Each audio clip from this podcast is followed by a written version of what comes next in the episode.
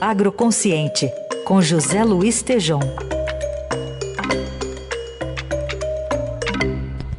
Oi, Tejom, bom dia. Bom dia, Carol. Bom dia, Heisen. Bom dia, ouvintes. Bom dia.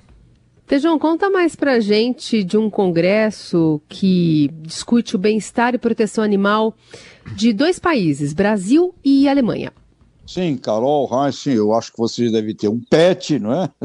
No mínimo, ouvintes, de um pet às boiadas. A Câmara Brasil-Alemanha reúne autoridades alemãs e brasileiras sobre sustentabilidade e bem-estar animal. Ah, com a abertura do presidente da Câmara Brasil-Alemanha, o Manfredo Rubens, e dos embaixadores do Brasil na Alemanha, Roberto Chaguaribe, e da Alemanha no Brasil, Heiko Toms, teremos o Congresso Digital Don't Forget Animals, não esqueça os animais, nesta semana, iniciando terça-feira até sexta-feira, das 8h45 às 11h15 de todas as manhãs, com participação gratuita, Carol. O Thomas Tim, vice-presidente executivo da Câmara, eh, me disse, abre aspas, esta reunião de autoridades, pesquisadores, professores, como da Universidade de Hannover, a USP, Unesp, representantes dos ministérios dos dois países, incluindo meio ambiente, nutrição, agricultura e setores jurídicos e empresariais, abordando tendências envolvendo a ética na questão animal. E aí, Carol, Reis e ouvintes, tanto no setor da proteína animal, os animais de produção, quanto pequenos animais, os pets, também na visão dos animais de laboratórios e os silvestres. E o Thomas Tim continua me dizendo que representa questão, isso é uma questão crítica de sucesso para o Brasil eh, doravante, junto ao mercado alemão e também eh, europeu. A visão é que caminhamos inexoravelmente para uma visão de sustentabilidade, de bem-estar animal, onde também as relações jurídicas e legais e éticas estarão sendo eh, trabalhadas, Carol e Heisen, neste congresso. Ele é gratuito, Carol.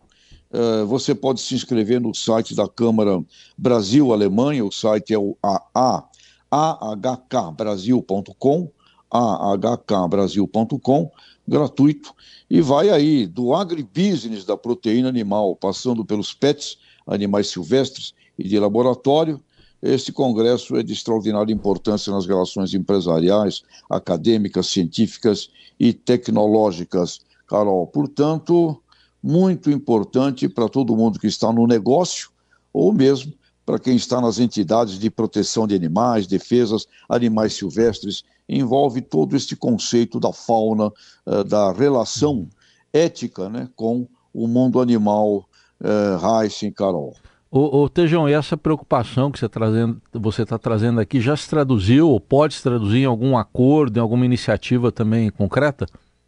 Olha, Heisen, sim, viu? Pelo que eu tenho acompanhado e ouvido é, dessas. Nós estamos falando aí uma, uma ação promovida pela, pela exatamente pela, pela, pela União Brasil-Alemanha no mundo do comércio. Né? E o que eu tenho ouvido, Heisen, é que se nós não tivermos uma, um procedimento sustentável e de bem-estar animal, nós não teremos acesso ao mercado alemão. E mais do que ao mercado alemão, não teremos acesso, começar, começará a ter dificuldades em acesso ao mercado europeu. Então é um. É, é, me parece é uma daquelas coisas sem volta. É necessário a visão ética de bem-estar animal e de sustentabilidade para que os negócios tenham futuro, viu, Heisen? Muito bem, tá aí José Luiz Tejon, que volta a conversar conosco ao longo da semana por aqui. Obrigada, Tejon. Abraços, tchau, tchau.